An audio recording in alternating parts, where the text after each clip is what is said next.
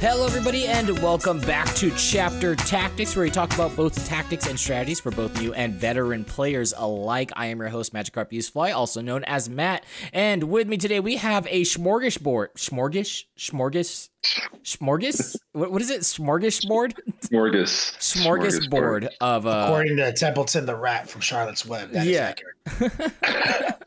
Templeton the Rat. So we have a buffet of people here today. We've got I'll introduce them one at a time here. We got Wyatt, also known as Jack of Clubs Painting. Yo, what's up? Let's go, baby. After that, we've got Kenny, also known as Next Level Painting. Yo, dog. Great to be here. And we have Zach, also known as Big Red. Just Zach. Yeah, just no, Zach. No, it's good. Hey, everybody. Yeah. Let's just do a roundtable real quick and have everybody introduce yourselves more, so then that way people that don't know who you guys are can get the full scope of what's going on here. Let's start off with Wyatt. Hey everybody, I'm Wyatt, also known as Jack of Clubs Painting. Stream a lot of painting videos on Twitch and have tutorials on YouTube. Also part of the Long War podcast with my friend Kenny. And we play in tournaments a lot. Wait, hold on a second. You and Kenny are friends? Yeah. What the hell? I didn't even know that. What? All right, Kenny, go ahead and introduce yourself. Yeah, man. My boy White over here. Pretty much, I'm just going to copy and paste what he said. Like, we make videos, we paint models, kind of like hobby, Renaissance focus, kind of, you know, in general. Like, we like to play hard and also present baller looking armies almost as with equal dedication, which, you know, you could look me up on Twitch if you want to see how that entire process happens live, or I also am dedicated to an education platform along the same lines. Awesome. And finally, Zach, go ahead. Tell us all about yourself, buddy. Oh, well, how much time you got? Yeah. You got 5 minutes, 5 minutes. All right. Stretch it out. 5 minutes? Yeah. Oh, man. So back in the day I was born. Yeah, just friends of all of you. I played Warhammer since 8th and did a lot in SoCal and a bunch of other stuff, and just really a fan of the game. So I got mixed up with these yahoos, Wyatt first, in our amazing doubles tournament, and it just went on from there. These guys taught me how to paint models too. They're amazing and really good friends. And then, motherfucker, I was first. We played. Were you first? Yeah, but that was it was in the garage. Yeah, you know, the first tournament bug. You didn't have matching t-shirts. Yes, we had matching, and I still have that shirt, by the way. Look, so Zach, I didn't say I knew Zach. I'm just saying he once touched me. You know? In a garage. Oh, gosh. Oh, gosh. You know, so what? That... Kenny, I feel like I have the same story as you. He also touched me inside of a garage. It's very strange. Is that just your thing? Is that your kink, Zach? You should subscribe to my OnlyFans to find out. Ooh. I'm just kidding. I don't have that. All right. He gives out for free. Oh, gosh, no. All right, so these yahoos here, these jabronis, these guys are we met not too long ago over on Tinder. On our info bios, it just said, yeah, I play 40K, so what? And then like we just all met up, started playing games together, and we went to the Dice Hammer team tournament what, like a couple of months ago? Was it last year? That was a couple months ago. It was a couple months ago. Oh, okay, okay. Yeah. We went there like a couple months ago. And that was like my first tournament, which was a team tournament. So that was a lot of fun. Got to practice with these guys and everything like that. So they're all really cool fellows. And in this episode, we're talking about team tournaments again, but this time we're talking about the LVTT because it's coming up in September. I think it's like September 24th or something like that.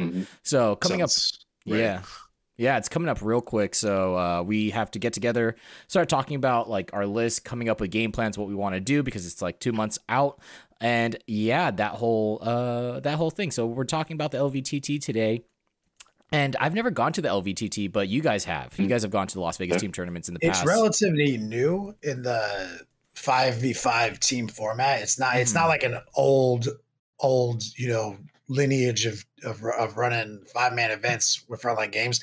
They kind of broke into that more recently, And so we only went once, and I think there was only one before that, right? I think so. There was like nope, that was the first one. Oh, was that the first one? Yeah. Oh, okay, okay. Yeah.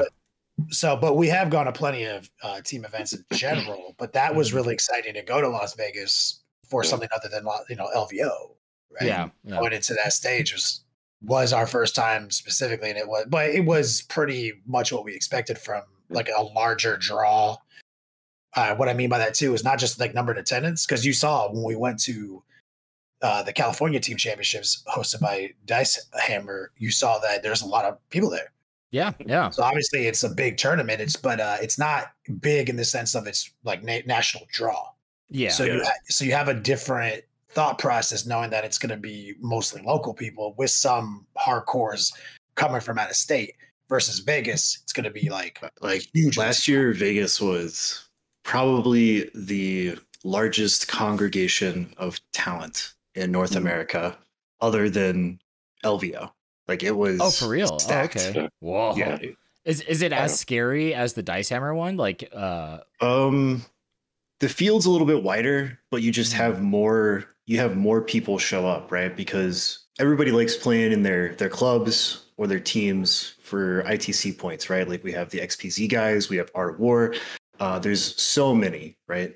But then you add another layer onto that where instead of like you're all just playing individual games trying to get your best rank, now you're actually on a team playing with your boys, scheming, get your team comp, and every round is still 1v1 games, but you're in like a bank of 5 tables and your team is playing somebody else's team. So there's this whole added level to it, and people go crazy for that because it's such a nice change of pace from like the GTs and the majors where you're just like out there 1v1ing trying to get your best rank. Yeah, to answer the question is like, is it harder? And I believe it's not harder. I believe the bigger draw events, though Wyatt is 100% accurate, it was the biggest congregation of national talent. I mean, what wasn't like Dallas Open or something happening that same weekend? Or it was Warzone Houston. Warzone Houston was happening. It's like it didn't matter because like none of these guys were there. Like the entire Art of War team's there. Like it just to name one. Like everyone is there, and so because there's so many teams, so many tables, the math of you getting incredibly hard matchups, just talent-based matchups, right? I'm not saying like there's like so many other matchups to consider, but just in avoidance of the top people is much easier the bigger the field. And so I feel like something like what we just went to, which was your first experience, which that's why I think that was a great question. Is it harder? Because we're about to go, right? Yeah. And you just came back from California, which was hard, right? Oh yeah, it was hard. It was crazy. Oh, yeah. It was like super, super cutthroat. Not cutthroat in the sense of like people were like assholes or anything. No. I mean, like everyone came to win. Everyone the lists, the talent. Yeah. It's like there's some heavy hitters in SoCal. I think that's harder. I think the California is harder. Yeah, like, the you're drawing from SoCal, and everybody who is all these hardcore teams in this region practicing together all the time, getting real good, and then everyone who's not one of them is coming to win, like flying out here to win. You know what I mean? Right. Yeah. So it is I think it's a harder fight. I think you'll be surprised when we go to Vegas that we're gonna you're just gonna feel like you have more room to breathe as you're getting your matchups and playing. For sure. All right. Well, let's do like a, you know what? Let's just do a quick recap of the Dice Hammer tournament that we all went to, the team tournament that we went to, and how that was like. Zach, do you want to talk about like your experience at that team tournament and what you feel about team tournaments just like in general? Yeah. Feeling about team tournaments in general, I like them. I stopped really the 1v1. I did a lot in 8th, so I got a little more burnt out from it. But team tournaments is more my style. The strategy involved and the preparation and how it's so important to do your matchups correctly, and the list you bring and the way you build and your thought process for playing is how I like to enjoy the game a lot. The 1v1 is sometimes too much of a crapshoot and randomness, but there's definitely uses to it. I think it's always fun, but the team tournament is where I have the most fun. Recap, that was good. I mean, Dice Hammer, you know, they always put on a great tournament. Nick Carty runs that, has been a great TO for a long time here in SoCal. I'm also a little biased because I was born in the 40K scene of SoCal, which is, in my opinion, probably the best scene and the toughest one. So when we talk about these large tournaments, they're typically like I say, easy, but they're, you know, when you kind of go through forest and fire, you kind of go out, you're like, yeah, like you've already kind of seen the best of the best. So it's a great tournament. They've always been, I think the nice thing about Dice Hammer, it's always been tough. Even the 1v1s, I mean, you go to these tournaments and you're like, anybody here can win this kind of thing, right? So you really kind of get your experience. But you know, the format's good.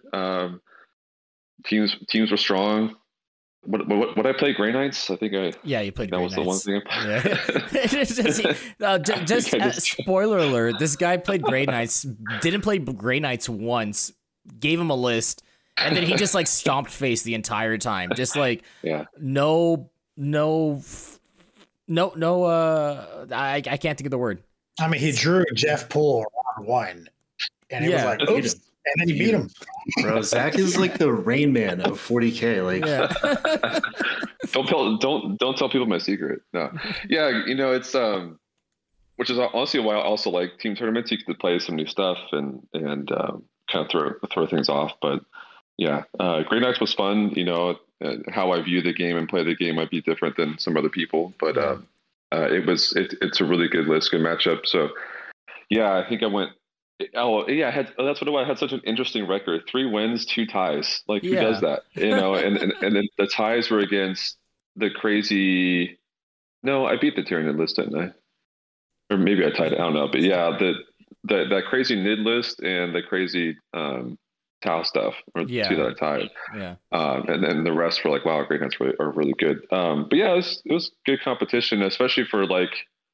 Not playing the game and coming in and seeing it, you know, like my game against Jeff, shout out to him, by the way, I love that dude if he's listening, playing this Oryx, I was really kind of like, you know, Jeff's super good at Oryx, and I played against Oryx in a long time, and I just kind of saw how strong Grey Knights are in general, right, with how you can score and play this game. So I mean, they were that I definitely played well, but the list was, or Grey Knights in general, definitely good. But yeah, overall, it's a great time, great list, and I mean, I think to kind of finish that out, the Dice Hammer is super competitive, but there's a lot of really good people there, so you can have a really good time with everybody. Everybody knows each other. It's a real nice, close knit group. Yeah, I would even say like you see 3 or 4 times a year. Earlier, like it's always been tough because they got their roots, like that, you know, kind of grassroots. Mm-hmm. Like they built up. I mean, I remember we used to go there, would be like 36 people playing in a singles event. And it's like all 36 of those people are like from a different area. Mm-hmm. And they would have all like won the Road Trader tournament last weekend, at their home shop. You know what I mean? And so it's always been a Shark Tank. But I think it's interesting because you talk about these Grey Knights. Matt joked about how like this guy didn't even practice with them. And you're talking about how like you discovered during that game while you're playing Jeff Poole, one of the greatest 40K players like right now in North America. You're basically learning not only how good your army is at scoring, but how tough they are in general, like how good of like, you know, characteristics. And, you know, I'm looking at this little list of things we had to talk about. I'm like, how do you prepare for a team tournament? And I'm like, remembering all the talks you guys had. And it's like, you guys schemed that like in our team meeting format, like, cause Zach didn't, he was like a free agent. Like, what do I play? What do I play? And he was steered to Grey Knights because you guys had experience with them and he's coming back in and you were like, these are the units. This is what they do. You'll be all right. And that's how it happened. And that's how you, it's pretty much, I mean, that's really how 40K is right now. Like, which plays to my strengths a lot, just as how I play games and these kinds of things. Like if you give someone enough time to prep, then it's more about like keeping your nerves calm and executing the plan and, you know, preparing for what goes wrong and how you change that. I mean, 40K really lies in that really well. And I learned a lot of that.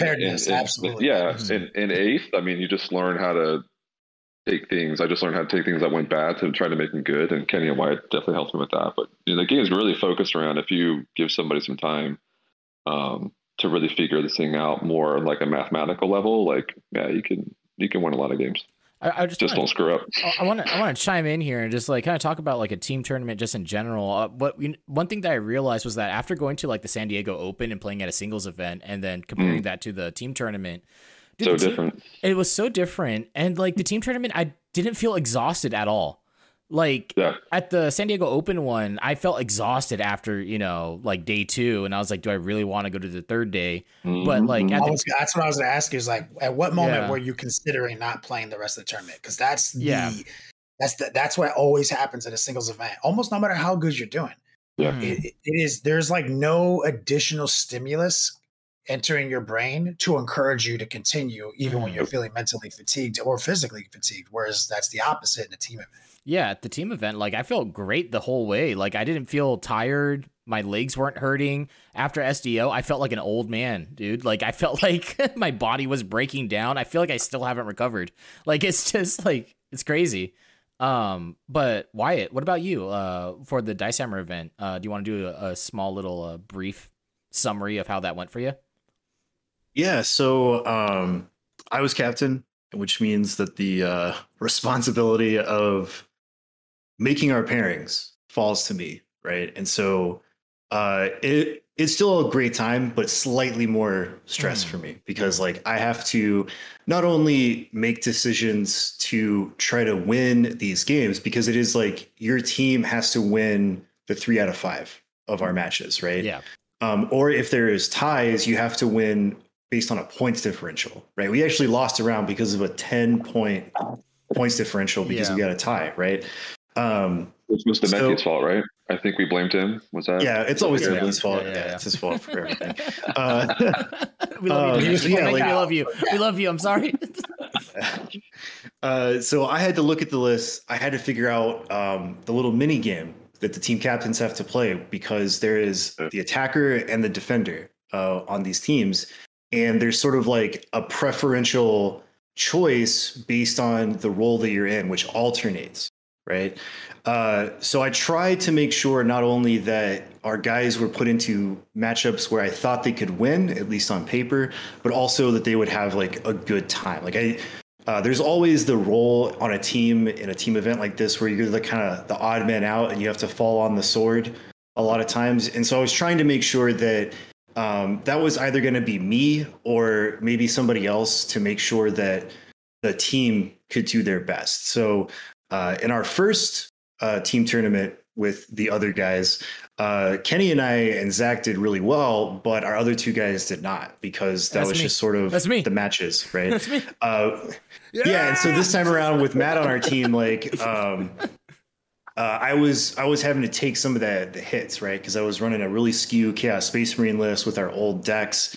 And I was like, if I can get our other guys who are playing a little bit more meta armies into good matchups, then like I'll lose all my games if it means that we win the round, right? That's like kind of my position with this team.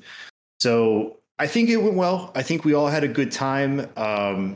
We didn't have any like problems or anything like that. And so like overall, I think it was a lot of fun this time. Yeah, we lost a lot. Yeah, like that happens sometimes. Like we did better in Vegas because like you were saying, like we were like there was like we were like 3 people. You need 3 people to win, right? That's just what I just said. 3 people need to win or you lose the round.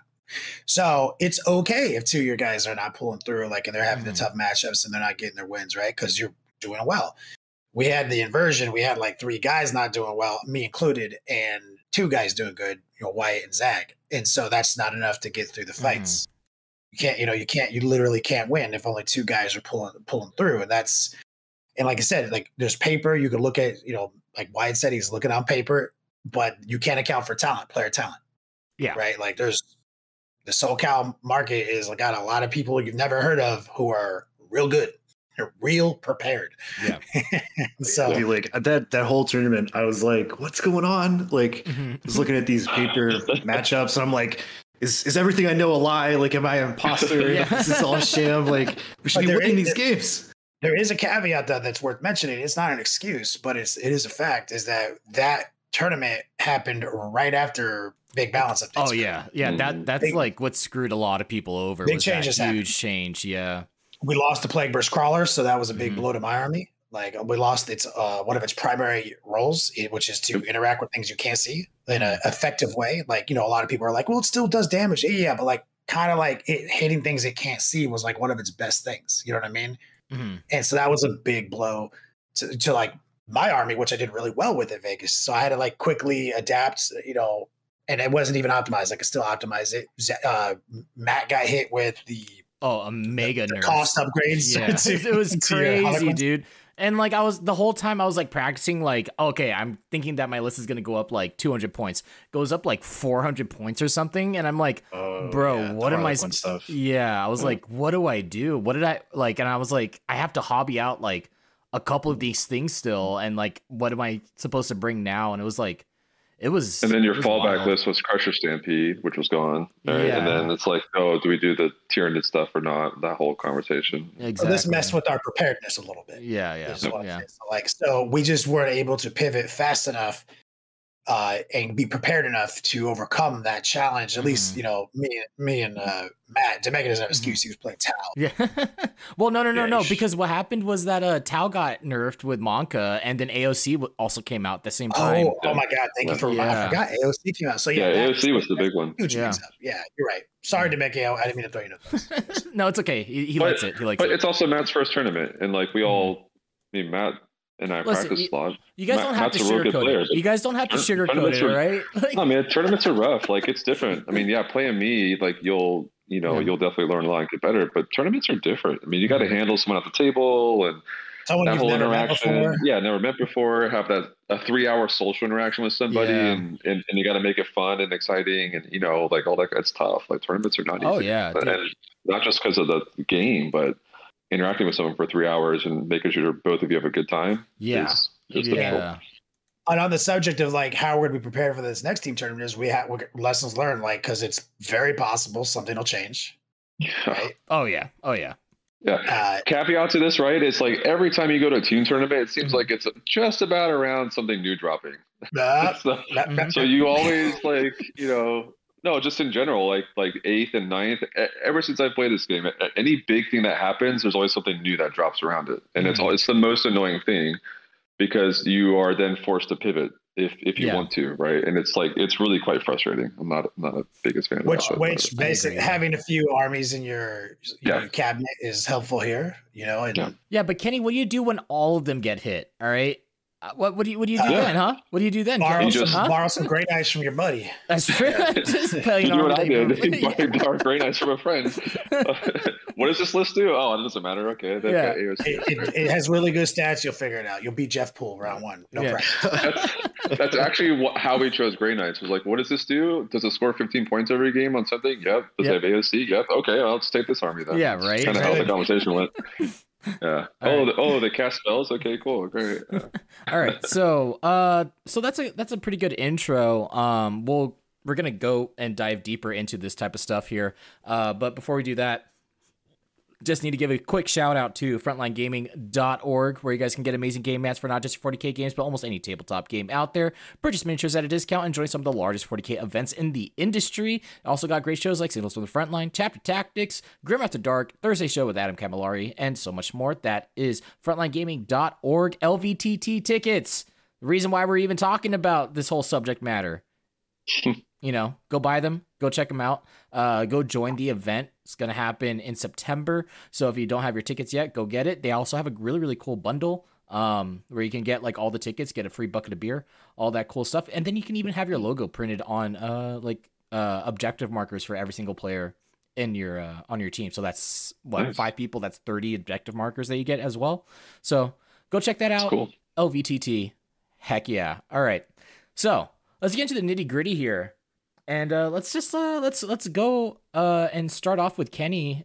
What army are you going to be bringing to this LVTT and why? Well, the plan is to bring the Blood Angels. Okay. So I mean, hopefully that Blood Angels hype. Yeah, yeah. Which I think it will.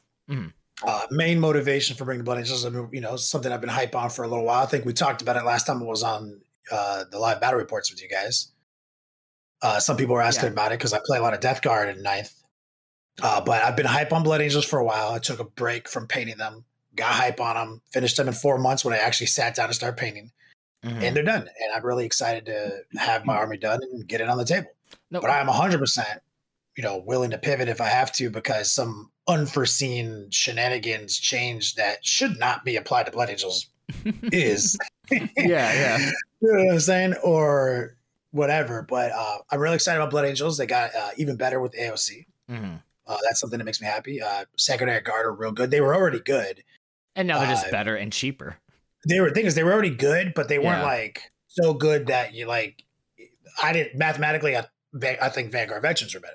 Yeah, I can see that. But now with AOC, there's a serious argument to be had there because they have a stock 2-up save, which is real dope when you apply AOC to it and get a little cover, you know, splashed in. So, you know, I don't have like the Steve Box list, you know, with like 3 squads of them and Assault Centurions, which I love. That was one of the first things I was like drawn to in a Blood Angels list with AOC. But I've got my own brand, something that me and Wyatt workshopped last year. We called it The Detachment, and it's harder to play now because of the new Nephilim rules on how many command points we have to start the game. But 6 land speeders and 9 attack bikes is the theme of The Detachment, you know, as an outrider detachment. And it's 3 2 land speeder squad, 2-man land speeder squads with multi-meltas, and then 3 units and 3 attack bikes. And the reason for that is just mathematically, it's the most efficient way to bring the most melta shots and speed and MSU, because 2 land speeders, stock regular, you know, Gen 1 land speeders in a squad is 140 points. Yeah, and that's 12 wounds. There's no damage scaling. They move 18 inches. That's 4 multi-melta shots. They get all the +1 to charges, everything, and they're great MSU scoring units, very cheap. And suddenly, here's like some multi-meltas and blow your stuff up, blew your tank up, you know. And obviously, attack bikes were very popular, like last year, but then they got a slight point increase, but it's still totally reasonable for 180 points for 3. You got 12 wounds, 6 multi-melta shots. They move 14 inches, and they are core, and they can be combat revived by an apothecary. Only the ATVs cannot, based on that FAQ. So like that's like literally whole entire attack bikes come back to life with a strategy. Are right? They're bikes, right? Mm-hmm. Okay, and then are land speeders vehicles as well? They're vehicles, yeah. So they're not core or anything, but that, you know, but so it's just really a cool bonus that you can literally bring back a whole entire attack bike, for 1 CP. And so that, you know, that's the basis of the list, like fast moving around, good board control. And I was really into the Vanguard Veterans, and I had a bunch queued up for the list, but with the changes now, I've also kind of split that up with some Sanguinary Guard, right? So I got a big block of Sanguinary Guard, a max block of Vanguard Vets, Storm Shields, Lightning Clubs, because I still like the Storm Shields. Yeah. Right. Even with AOC, Storm Shield they're basically the same thing in most situations. Storm Shield in cover gets you to that 1+ save characteristic. But Storm Shields also give you a walking around 2-up save against AP0. So that's a whole thing. And so it's like having another squad of 2-up save guys, but also having that 4-up invulnerable where you swarm somebody like a deadly Abaddon-like character to know that you guys don't just evaporate. Like 50% of damage reflection or damage removal, you know? So they're really good. Blood Angels really hit hard with +1 to wound. They're Savage Echoes. They have an extra attack in the Assault Doctrine. Sanguinary Priest is an HQ, not an elite. So basically, our awesome healer guy is actually an obligatory HQ. It's really good point savings. He can take a jump pack. Apothecaries can't, so he can keep up with fast units. He has an ability to pour out some blood from his chalice and put people into the Assault Doctrine, so you can get Savage Echoes. Nice. Just looks at a unit. Tonight, let's do this thing, you know? Let's party, let's go. We're going. So a lot of great interactions where you basically are getting dudes up to, you know, Chaos Space Marine attacks, right? Because you see these, like, the new Chaos Space Marine codex just drop, Warp Talons are 5 attacks, right?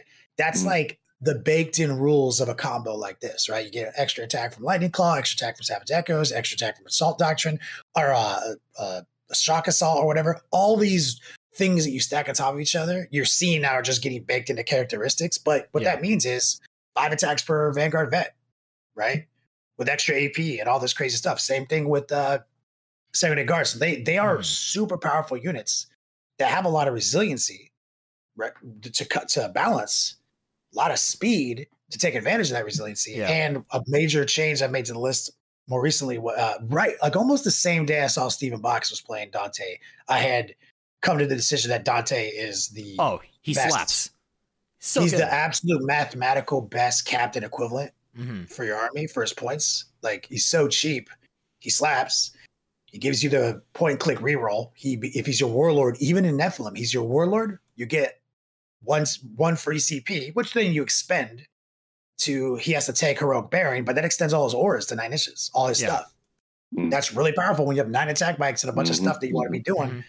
You know, so the only other weird thing in the list that I have, which you know some people know about, some people don't, is I have a solo whirlwind. And you're a madman.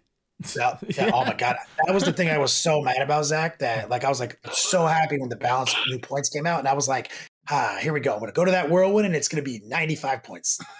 It's a piece of crap. You know? Utterly incapable of damaging a model, right? Yeah, with all the new LOS rules. I'm like, nope, still 125, hot garbage, tight. But I still have one because it has access to a stratagem called suppressive fire, which you don't even need, you know, it shoots without line of sight.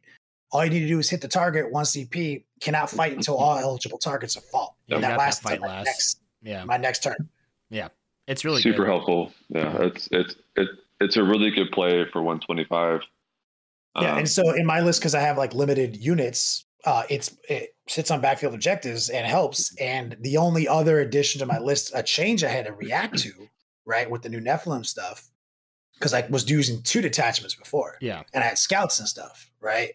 Well, I need at least 1 unit of in my army that has concealed positions, the ability to like, you know, forward deploy.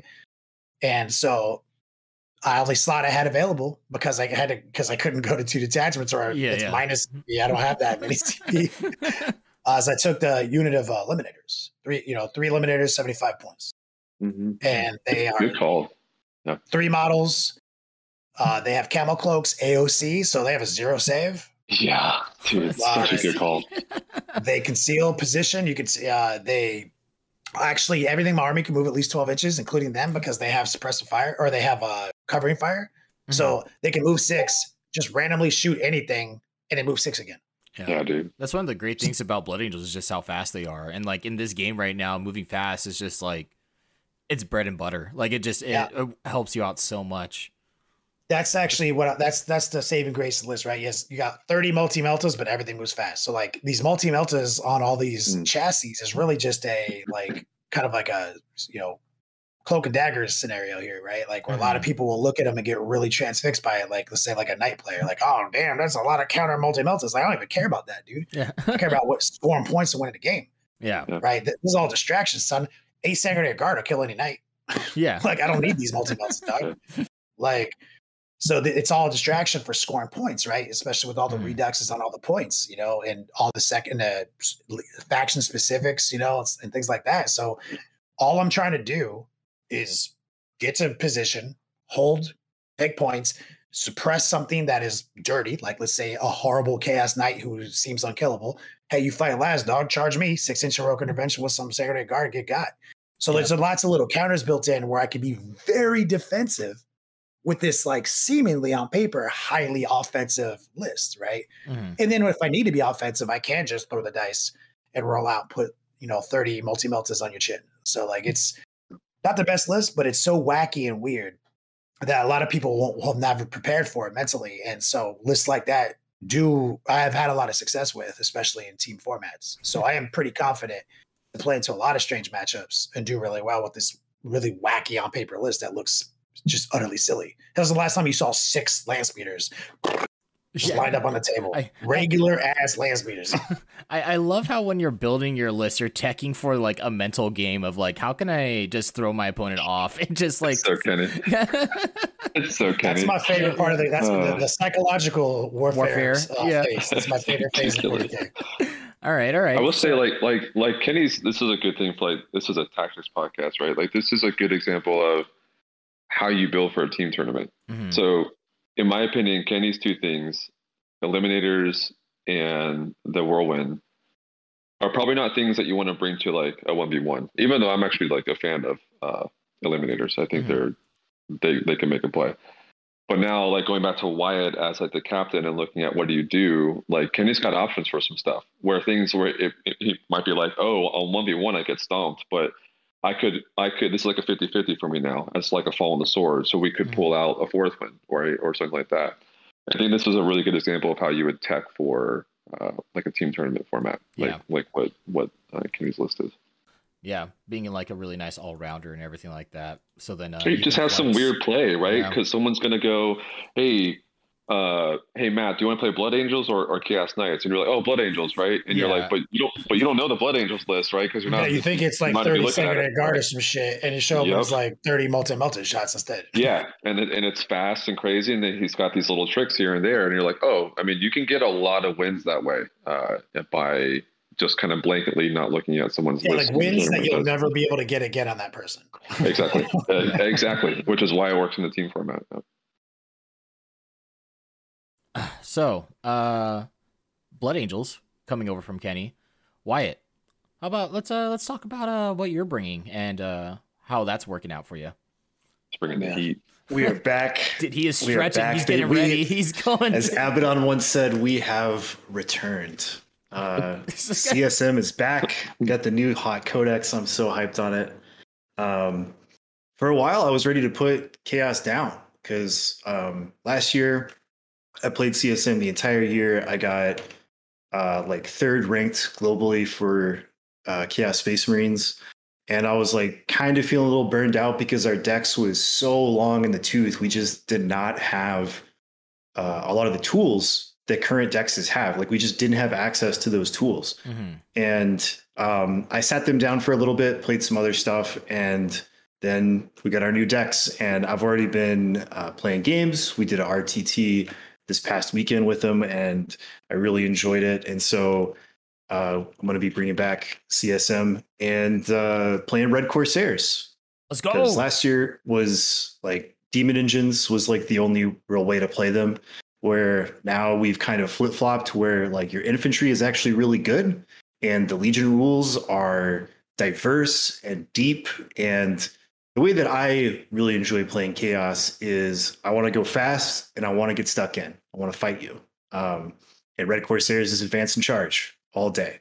So they have advance and charge. And the second part of their Legion trait is they count as double models for sitting on objectives, which is a great tool to have. It's like, even if you're not OBSEC, if somebody else isn't OBSEC, you're double their models. And with the way that objective holding works, like if I have a CSM Legionnaire squad and you have a squad of intercessors, they're both troops, but then it goes to total model count if I have like some bikes or anything else on there. So all I have to do is outnumber you on objectives and I can take it and I can get anywhere I want to go. So I'm really enjoying that. Abaddon is kind of like Gazgul, so he can go in like any Chaos Space Marines detachment as a, or not detachment, but army as a Supreme Commander. And you still get all your fun Legion stuff, and he's just, you know, living his thug life, and he will, he'll do work. Like, didn't you just go to like an RTT last weekend? And you're just like, dude, Abaddon's an auto take now. Like, you just have to take him. Oh yeah, dude. Yeah. Like I was like, Abaddon fucks like Motley Crue in the 80s, man. Yeah. Like he is so good. Oh my God. I played into Chaos Knights, and the way I kind of described CSM offense on the Long War when the decks came out was like death by 1,000 cuts, because our troops have good AP for the most part. Like your accursed weapon mechanic is real good for Chosen and Terminators and stuff, but it's a lot of one damage. But the trade-off is we have like a billion attacks coming out of every unit. So real high toughness stuff kind of hurts me, because unless you want to spec into just power fists, which I don't think are as good for the point costs, that kind of hurts. But our characters like Abaddon and the Demon Prince and like Lord Discordant, Master of Executions, like they can do work. And in that Chaos Knights game, I was like, oh, he's got me. Like I can't touch these knights. And then I started giving people the bad touch with Abaddon, and he killed like 5 knights by himself. He just walked right through him. Like the what's it called? Like Dark Master thing on the Abominant. He's like, you can't hit me on anything better than 4s, can't reroll hits. He's got his favors, so he's got transhuman. And I was like, all right, cool. And I just start rolling dice. I'm like, oh, okay, well, here's a bunch of 6s, which explode now. Yeah. And then like I went you on 4s, like, cool, here's just a bunch of 4s for you, dog. Like, oh, 5 of those are also 6s. Well, that's like 5 D3 mortal wounds on top of all your saves. Like Abaddon's just like, bah! Knocking shit down. I think he's going to get an FAQ I'm just hoping that it's not before Las Vegas teams. Because there's no way he's not gonna get nerfed before. Yeah, he's like objectively too good for 300 points. Like, I don't think he's overpowered as far as his rules are concerned. I think he's just too good for 300 points. I think he needs to be like 350. Rules. He's just 300 points is very exciting. And a lot of people online would be like, yeah, they made his rule. You know, a lot of people always accuse UW of making like, you know, dope rules to sell models. It's like, dog, everyone already had an Abaddon. Yeah. Like, we already all bought our Abaddons, like, when he came out. Like, yeah, he's the War Master, dude. Like, he needs to be balling. Every chaos dude on Earth has him already. Like, it's not a. Don't mess with him. Just keep him where he's at. Don't touch him. Let the game creep up to him. Like, don't. Oh yeah, the thing is, it'll be. We're talking September 8th, late September is our event, right? Yeah. So I mean, like, we'll see the stats, the analytics. They'll see what happens with Abaddon, and you know. It's entirely possible. It's not a thing. Like, nobody's doing anything with him. Like, nobody's winning events. It's not, you know, like, unless it's something like Admic is 7 of the top 8. Like, that's why they want an apology tour. Yeah, yeah. You know what I'm saying? Like, we'll see. We'll have to, see if Chaos is even going to be like that. But I mean, 300 points. He's exciting, and he's an auto include. Like, as he's so good. And some old characters are new again. Like Huron Blackheart is somebody that hasn't been good in like 15 years. And all of a sudden, he's like pretty good characters. Like, he's worth taking. Name characters are good. Yeah, like Lucius the Eternal is back, and he's like he's been doo-doo forever. So yeah, dude, like so I got Huron on the list, like mainly because in the new decks, there's only 3 ways to get full hit rerolls as like a chapter master point and click. You know, one is Abaddon, one is Harkin Worldclaimer, and the other one is Huron Blackheart. So by taking Abaddon and Huron, I get 2 instances of point-and-click full hit rerolls on core units or characters. And that really helps because one of the big tech pieces of this army is a huge brick of Terminators to hang out with Abaddon, and they advance in charge. So all of a sudden, my Terminators are fast, which is great. And a big old unit of Chaos Bikers, which are back for the first time in a long time. And with certain buffs and relic choices, those guys are really hard to kill. So I can, you know, you guys get rerolls, and they go off and they do all sorts of fun things. We've got some really cool stratagem support. The big one is Hounds of Huron. So the biker units can advance out 20 inches. They can charge, they can fight. And then I play that stratagem and they leave before you can fight me back. So I can do all sorts of really fun things with those bikes for like board control and secondaries, different things like that. So I can stay, I can be stuck in, I can tie up a bunch of units by piling in and consolidating. And they're really hard to kill. Yeah, those bikes can go like 50 inches, man. Like, oh yeah, dude. Or I can do the gravity slingshot where like I charge into something, I fight you, and then I move 14 inches somewhere else and exist. And then a piece of tech that I kind of figured out at this tournament last weekend was sometimes it's better to actually go charge something, beat it up a little bit, make it like maybe make a squad combat ineffective. And then I play that stratagem and I boost right back to in range of all of my buffers, because what can happen against some matchups is they'll be out there for that one turn. And then the next turn they won't have their buffs. So they become a lot less tanky. You get stuck in for a turn and your unit is spec'd to be tough.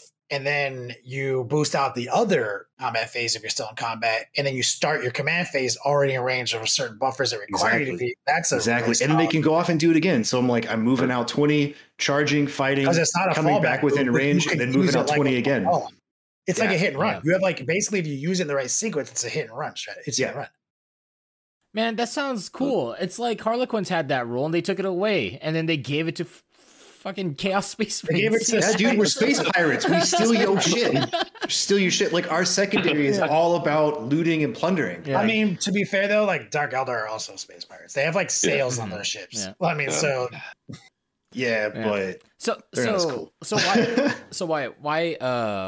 why that specific list, and how come Chaos Space Marines? I mean, Chaos Space Marines is just besides like, that, you just like Chaos Space Marines. They're like my spirit animal. Yeah. And like they just are. But that list, it's almost entirely because that's the way that I find the most enjoyment. Yeah. Like 100% your playstyle. Like, I really fell in love with Chaos for the first time in early 8th edition because you could do like the Alpha Legion forward deploy, and you could use Khorne Berserkers and just get stuck in like super early and do all sorts of really fun stuff, because that's just how I want to play Chaos. Like the really complicated, super cagey style of Chaos never really jived with me the way that it does with Kenny. So being able to do that again for the first time in a really long time just makes me really happy. And it just plays good. Like, yeah, it's not the greatest army, but it does work. That's like Wyatt's personal army. Like, somebody thought of Wyatt when they wrote those rules. Wyatt wrote it himself. I think that's what it was. Bro, I wish. I think if I wrote it, that all of that would have been on World Eaters, because like World Eaters is what I wanted. That's also why you chose. And that's kind of what makes me sad is like, I can get down with Red Corsairs because I like their lore and I like their look, and Huron is super cool, but they're like everything that I want in World Eaters, but better. So like, I wish that was on World Eaters, but Red Corsairs is actually awesome. Were starting your World Eaters army, and then Red Corsairs came out, and you're like, these are the rules that I wanted, so we're playing pivoting. Yeah, they're both red. It's fine. If that's advice to anyone listening to the podcast, if you get ready to start your Chaos army, me and Wyatt have been saying this for like 3 weeks. Don't pick Emperor's Children, though they're very powerful and they're very crowd favorite. Your first Chaos army, paint it red. Yeah. Don't even worry about your leadership. Make your own warband.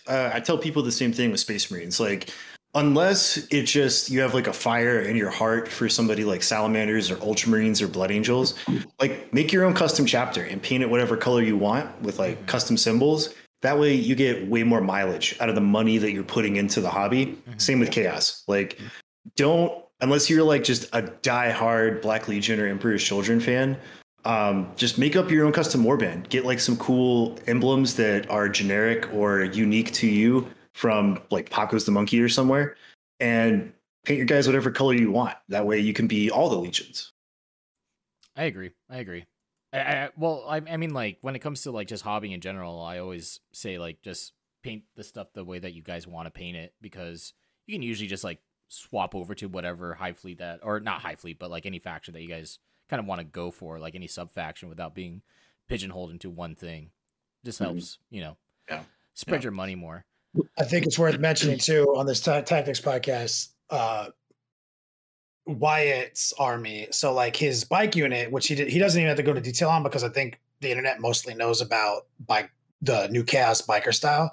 It's going to be everywhere if you're playing Chaos, but also what's going to be everywhere is Abaddons. And I think Wyatt should break down the Master of Executions. Right. I have the anti-Abaddon button, and he works in a lot of situations. So we got Mo. He's the Master of Executions, Dirty Mo. You give him the Mark of Nurgle. The Mark of Nurgle in and of itself is kind of weird. It's not as good as you might think it is.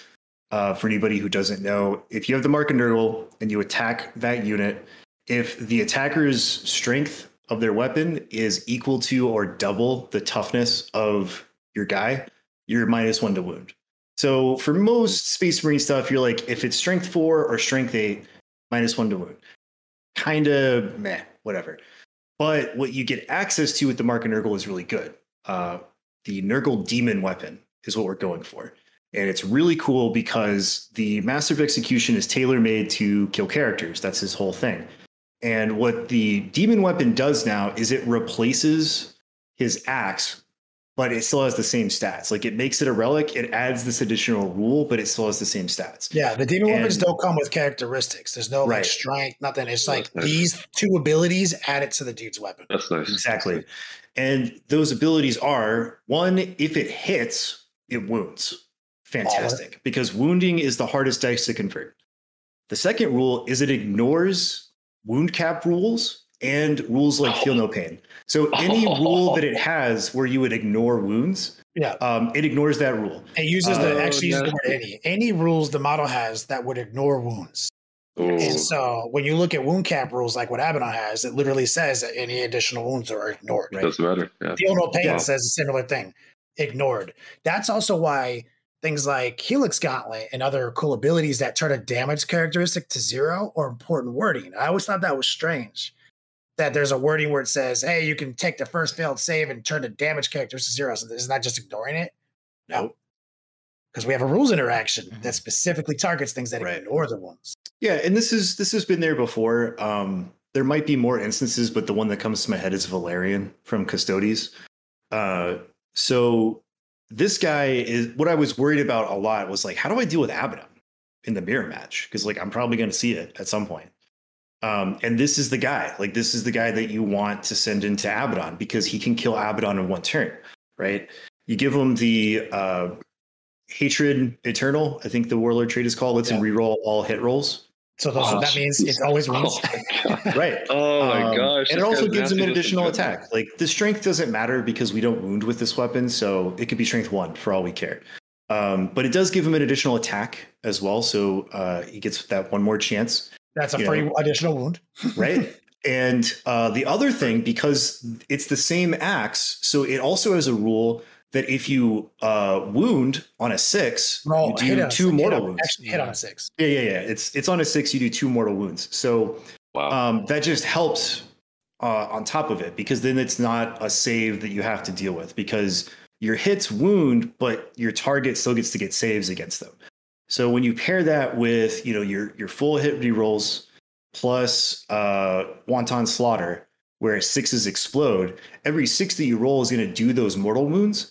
But then those additional hits go immediately to the wound step, and it's a -3 weapon. Wow, which is fantastic. It ignores the feel no pains and the wound cap. Dude hits on a 2s, so he could just reroll everything that's not a 6. And what's the point cost on this guy?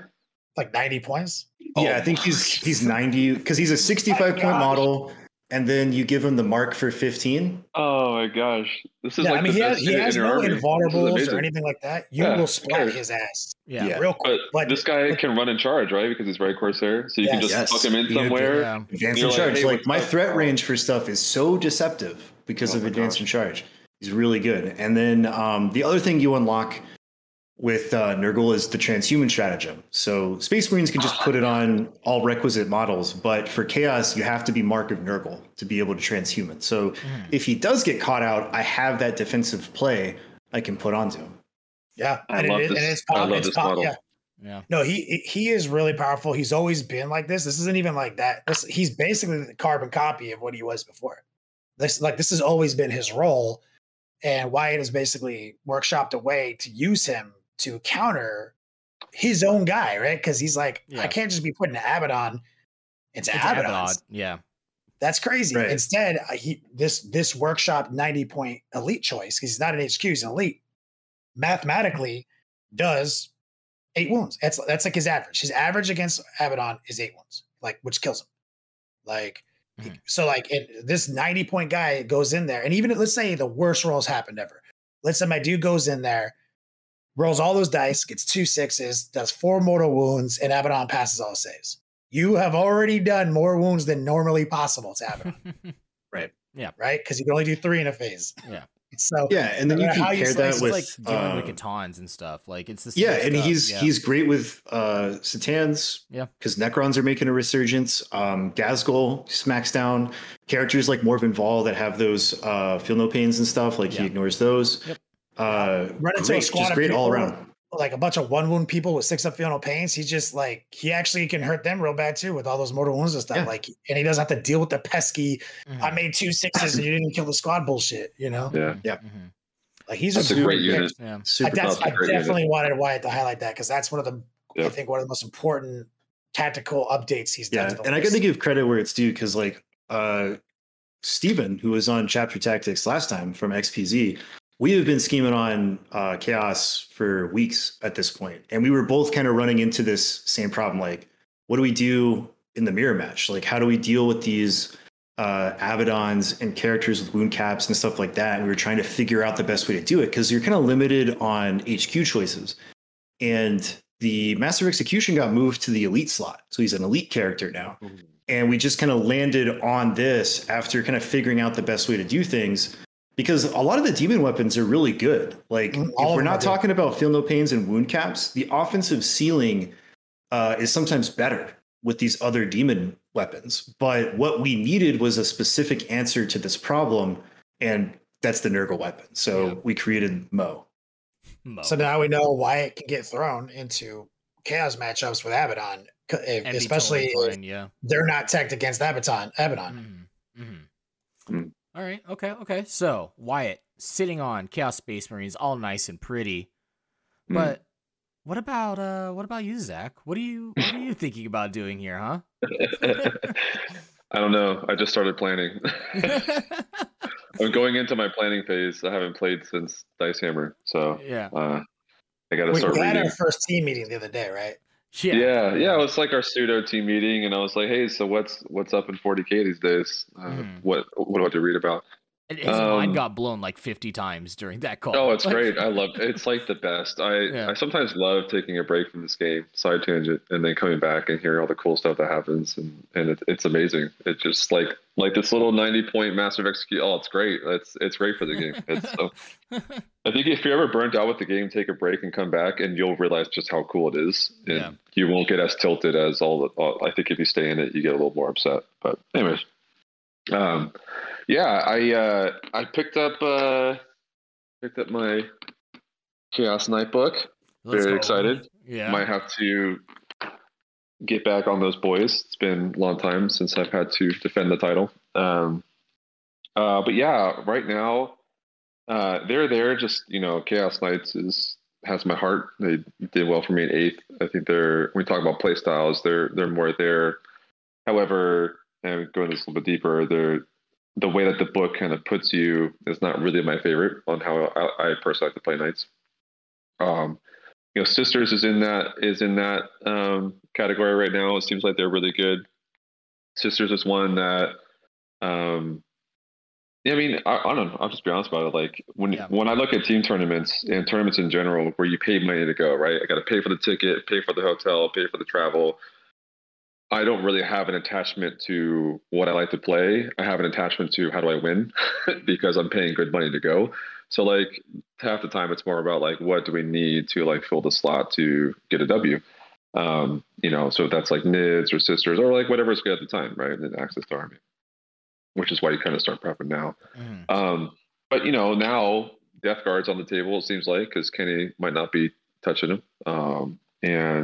I haven't looked at Thousand Suns in a while, but with AOC, they're real good. So there's a lot of options that kind of fly through. Yeah. So you're kind of just like floating around trying to figure out what you want, right?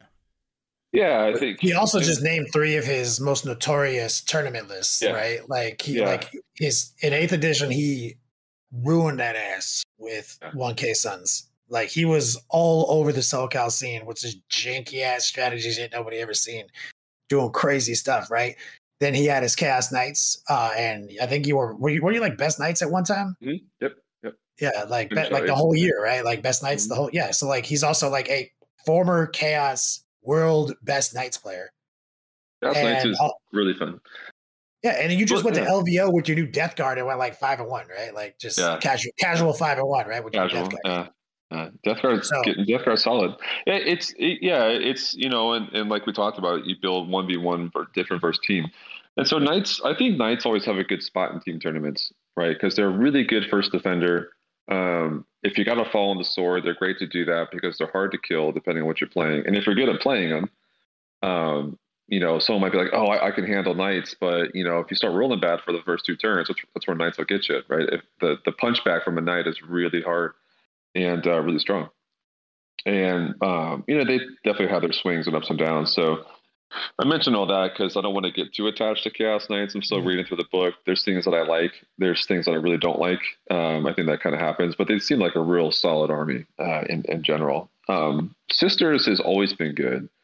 But they're not my favorite to play.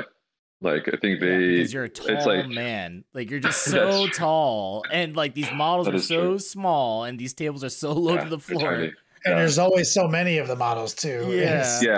Yeah. The table height. If people are listening to that, please make them a little bit taller. That'd be great. So I'll have to like bend over and namaste whenever I. Dude, why don't you just become shorter then? How about that? Geez, no, I can't do that. It's easier for you to become shorter than it is for them to change all of the table sizes.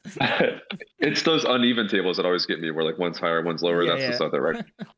But yeah, Sisters. I'm starting a bit earlier now to prep for this because Sisters like takes a while to play and learn with the clock and get good. But they seem to have the most chances for your highest point outcome on an average level. And I know, you know, Kenny and I talked about this when we were doing team tournaments in 8th. You know, I brought that Nurgle list to always score 35 points out of 40, no matter what. And if you can find that style of list, which I think most tournaments that people that win a lot of tournaments, if you can find that list agnostic of your favorite, then like, you know, you should bring that. So for team tournaments, it's a big deal. So I kind of feel like Sisters can do that. I got a good army, as far as like the unit count and models that I have. But I haven't looked at them in a long time. So, I think the things to talk about with that, you know, Chaos Knights are there, and I got to test them out. I think the couple of things that I like about it, there's the book is strong. I love those dark favors. I think it's the coolest thing that they've done for that army in a long time. I think when I read that, I was like, this is exactly what was needed. It's really fun, a lot of flavor, because if you're a knight player, you were always 5 points over or 100 points under. You know, like when you made a list, and now you can balance out that 100 points under with some favors to give yourself some power. Yeah. And it's really, really neat. There's a lot of flavor in that. You can do some meme, but then it pushes you into like a real competitive level. The hard part that in which, because I don't like to play knights this way, is it's a very war dog list build. I mean, and it's very apparent that that's the best thing to do when you put the math down and the cost of each one and the speed and their OPSEC. I mean, they offer so much, and there's more war dog option now, which is great. But they're really, really good at like 140 points. I mean, each one, right? So I think your 13, 14 war dog list will be super dominant. I think the hard part about that, and this is where in a 1v1 tournament, it's rough. You don't always win the mirror match though. Yeah. And that's purely based on, and terrain becomes a problem now. Like, do you have enough or too little to hide yourself? I mean, 13 war dogs on, what are they, 90 mils, 120 mils? I mean, that's a lot of real estate. They're chunky. To pack up. Yeah. And so, you know, back in 8th, when I ran 3 nights and 5, which was I just really did really well with that list. It was like the perfect match of how you would balance terrain and war dogs to hide everything and all that kind of stuff.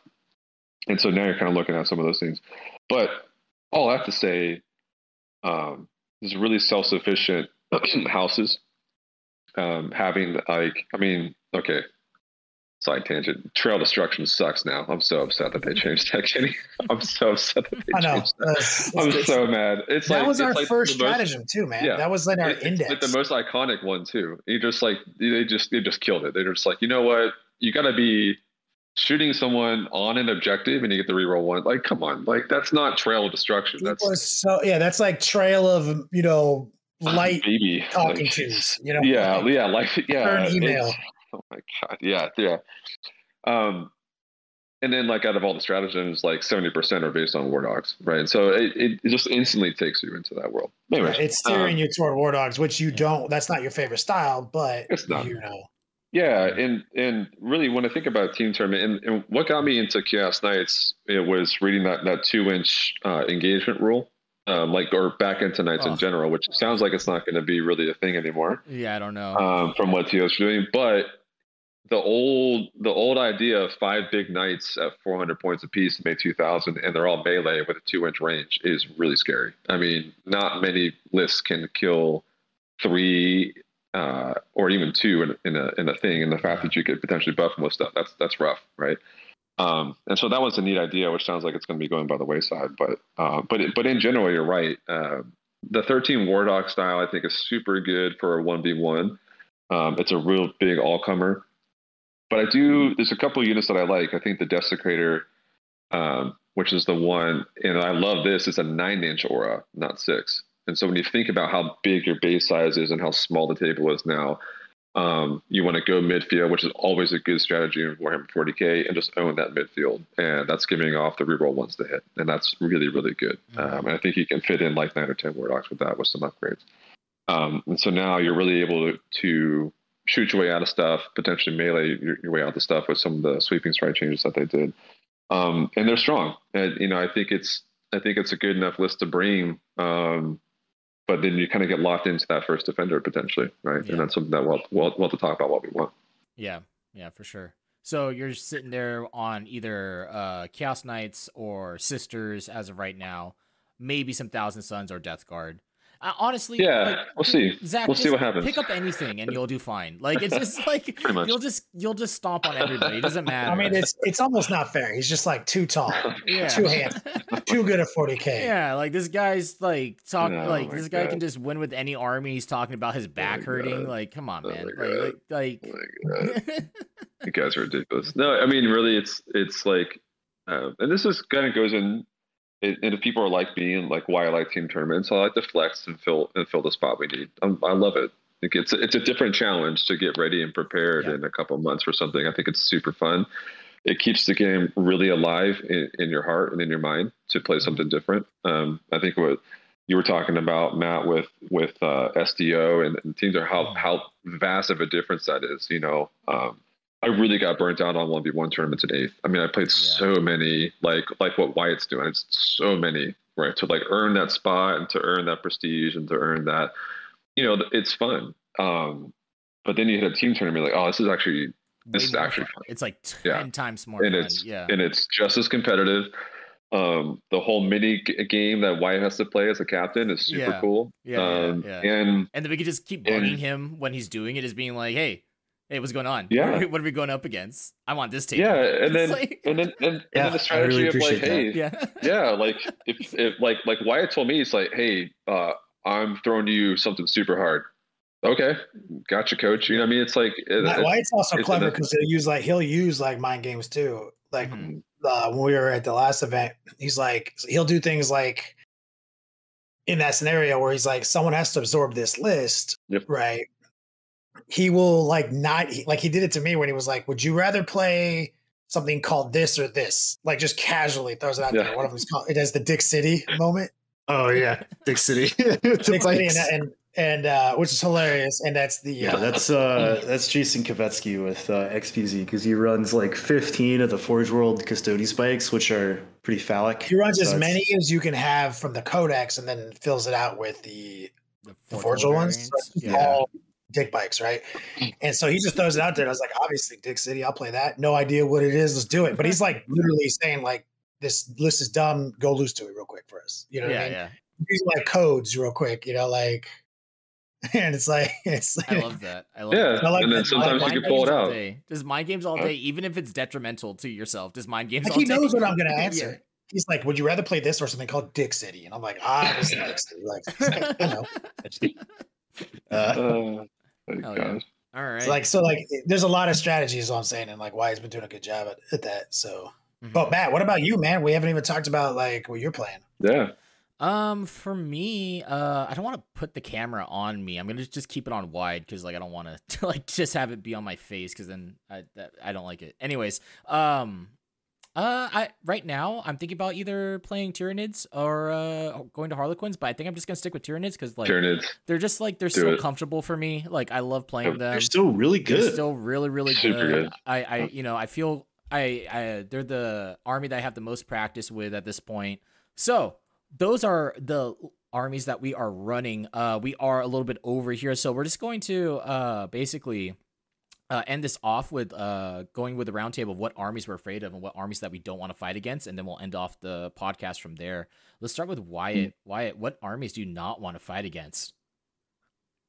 Probably Tyranids with lots of high toughness. Oh, okay, so my list. You don't want to... Just because like I have no experience against it, and the army that I'm playing right now kind of struggles against super high toughness stuff. Yeah.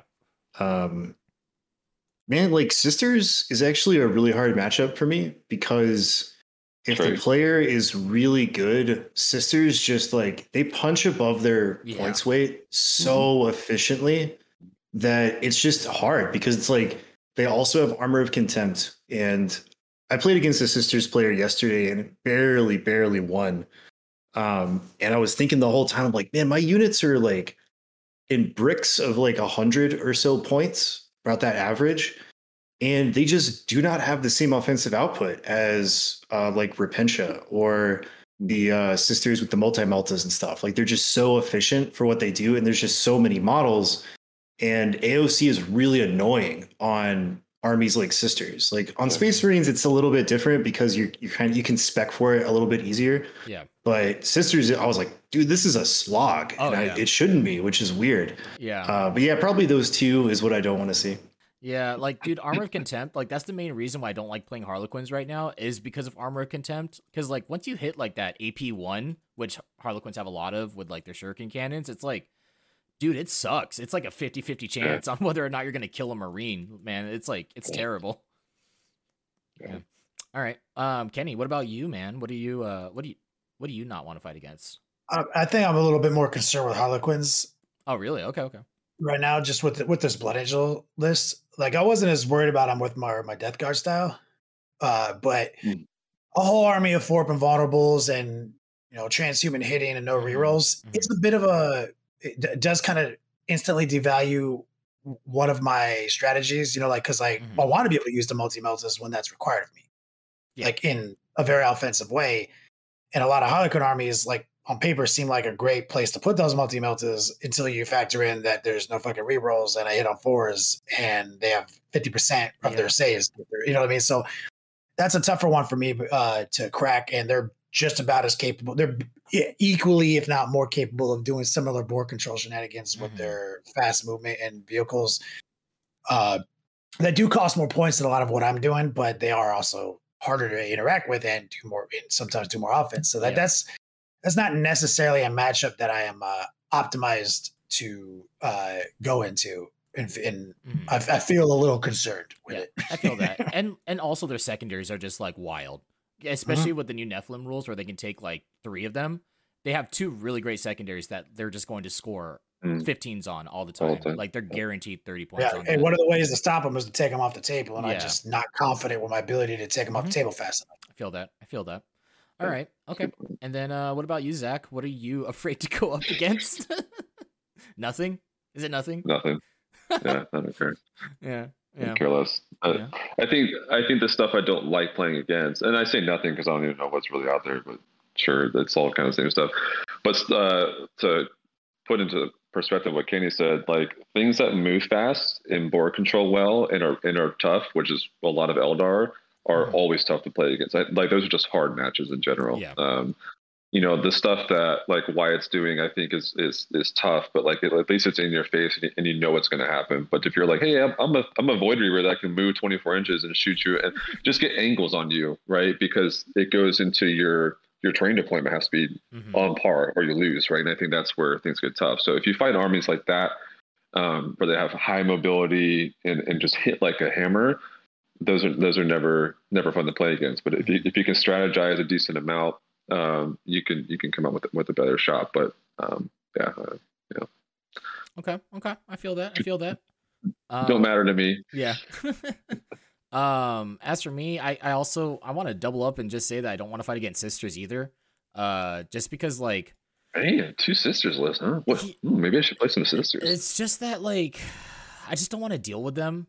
It's too many. They trade so well. And then like one of the things that I hate about Sisters is that like it's hard to differentiate their units from each other, and like sometimes I get confused on what's what, and like I just never have a good time when I fight against Sisters. But everything else, like I'm totally fine. I like if I have to take Sisters, I'll take it, because like the one thing that I bring in my list are spore mines with biovores, and those are like super underrated right now. So like, I can just move block the Sisters like as much as I have to and be totally fine, and they'll just take mortal wounds and it doesn't matter. So like I can totally fight it. It's just that I just don't want to. Like it's just the army that I have the least fun fighting against is Sisters, especially when they're just like miracle dice, and I'm just like, oh man, fuck. I do want to try out the miracle dice changes. Yeah. Since day one, dude, like 3rd edition.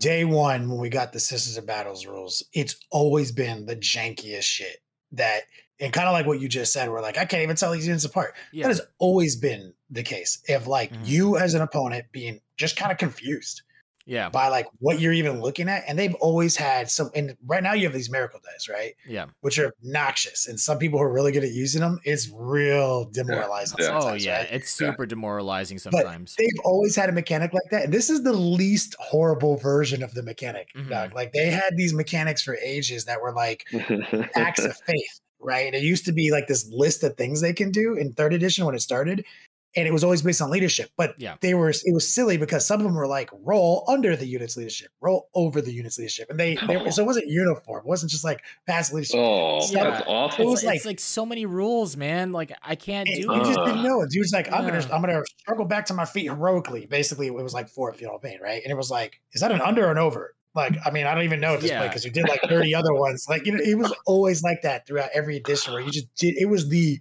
most obnoxiously difficult argument. Yeah, that sounds like, awful. That's like the only, and like I said, like that's the only reason why I don't like fighting against them. It's just that, like, I can handle them. I just don't want to fight them.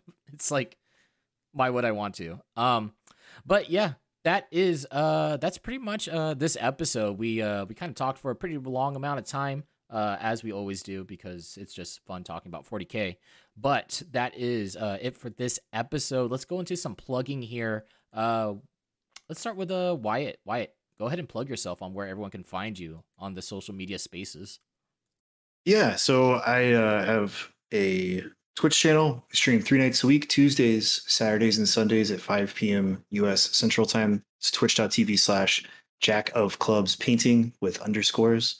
And same name on Patreon and Instagram. Heck yeah. Kenny, where can they find you? You can find me on any platform as Next Level Painting pretty easily. But the main thing I want to plug is I'm actually teaching classes at LVO. Oh, year. Nice. Woo. Congrats. That's amazing. So that's the first time. Thank you. Thank you. That's the first time I'm actually going to be doing an IRL seminar of any type in this hobby space at a trade show. Like I've done IRL painting courses, like, you know, privately with game shops and stuff like that. And I have an education platform. I've basically taught my curriculum about 160 times now. And so we're taking that curriculum to LVO. Tickets on sale. It's a one-day course, and it's a seminar format, demonstration format with a lot of preparation, big screen and everything like that. There's like hobby gift bag options and stuff like that. So first time ever. Next Level Painting, we'll be doing an IRL seminar at LVO. Tickets on sale right now from Frontline Gaming. Let's do it. Thank you for that. Thank you for the plug on that. Frontline Gaming at the very end there. I like that. Zach, where can they find you on social media? Nowhere. Absolutely nowhere. I'm dark. You can find me at Jack of Close Painting or Next Level Painting. You should just. He's got an OnlyFans. You know, yeah. Two hands and two. I do not have an OnlyFans. No, yeah, he does. I do not have an OnlyFans. It's onlyfans.com/. What? Big. I am. Big. I am not on the internet at all. No, I don't have an OnlyFans. I don't have an Instagram. I'm one of those. I'm one of those people. So just go find these two. And he's got a LinkedIn. I guarantee you. LinkedIn. Yeah. I have a LinkedIn just because work. But I guess I go on Dice Check sometimes. Let's hang out with you dudes. Yeah, maybe you can find me at one of these three places of these fine gentlemen. If you ever want to see this face, I'm probably there randomly. Yeah. And then as for myself, you guys can find me either on here or over on Dice Check. So that's gonna be it for this episode. Thank you guys for watching. Hope that you guys enjoyed it. Press the like button if you guys liked it. Press the subscribe button to support the channel and everything like that. And we'll see you guys in the next one. Bye everybody.